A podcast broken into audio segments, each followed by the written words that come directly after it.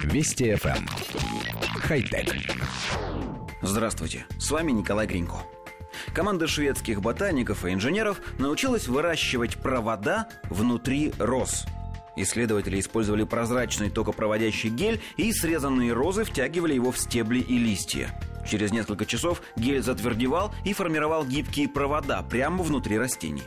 Благодаря свойствам вживленных в растения проводов, электрический ток может проходить через стебли растений, не нанося им никакого вреда.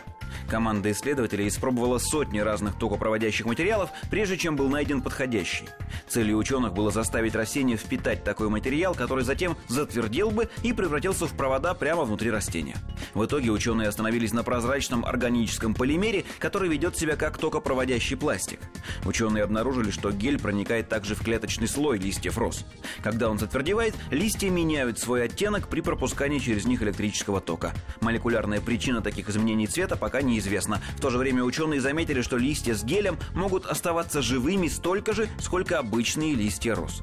В своей научной работе ученые подчеркивают практическую значимость своего открытия. Ведущий исследователь проекта Элени Ставридов говорит, что интегрированную в растение распределенную электронику можно использовать во многих сферах. Например, для извлечения энергии из фотосинтеза или в качестве альтернативы генетической модификации растений. Коллектив редакции нашей программы пока не может даже вообразить, для чего могут понадобиться токопроводящие растения.